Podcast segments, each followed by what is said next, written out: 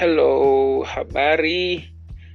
Um, ninataka kushare na wewe kuhusu siri moja wasiojua waandishi wengi wa vitabu. Uh, kuandika kitabu ni jambo jingine na kuuza kitabu ulichoandika ni jambo jingine. Waandishi wengi wanapoandika kitabu huelekeza akili yao na nguvu yao kuandika tuna wanasahau sehemu muhimu zaidi ya kuuza vitabu vyao. Uh, ukiwa wewe uh, unawekeza nguvu zaidi katika kuandika na unasahau kuwekeza nguvu katika kuuza, kuna jambo moja limekosekana kwako. Kuandika kitabu ni sawa na kufungua biashara mpya. Hii ndio siri ambayo waandishi wengi wa vitabu hawajaijua bado. Biashara yoyote ile lazima iwe na namna yake ya kupata wateja, na wewe kama mwandishi lazima ujue wasomaji wako watapataje kitabu chako. Biashara hufuata kanuni zake, na wewe kama, e, wewe kama mwandishi unabudi kufuata kanuni hizo.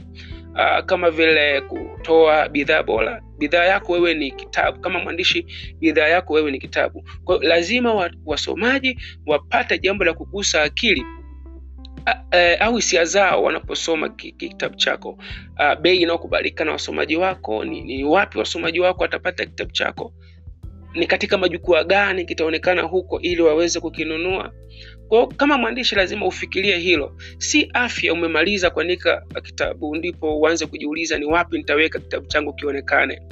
Biashara huwa na mkakati wa kutangaza biashara, la sivyo wateja hawatajua kama biashara yako ipo. Vivyo hivyo kama mwandishi wa uh, kama mwandishi lazima uwe na mkakati wako wa kutangaza uh, kitabu. Sasa nimeandaa kozi ya siku tatu ya Book Marketing 101 na ndani yake nitazungumzia namna wewe utaweza kuandaa mkakati wako wa kutangaza kitabu. Kwa hiyo napenda kukualika katika mafunzo haya. Gharama yake ni shilingi elfu kumi tu.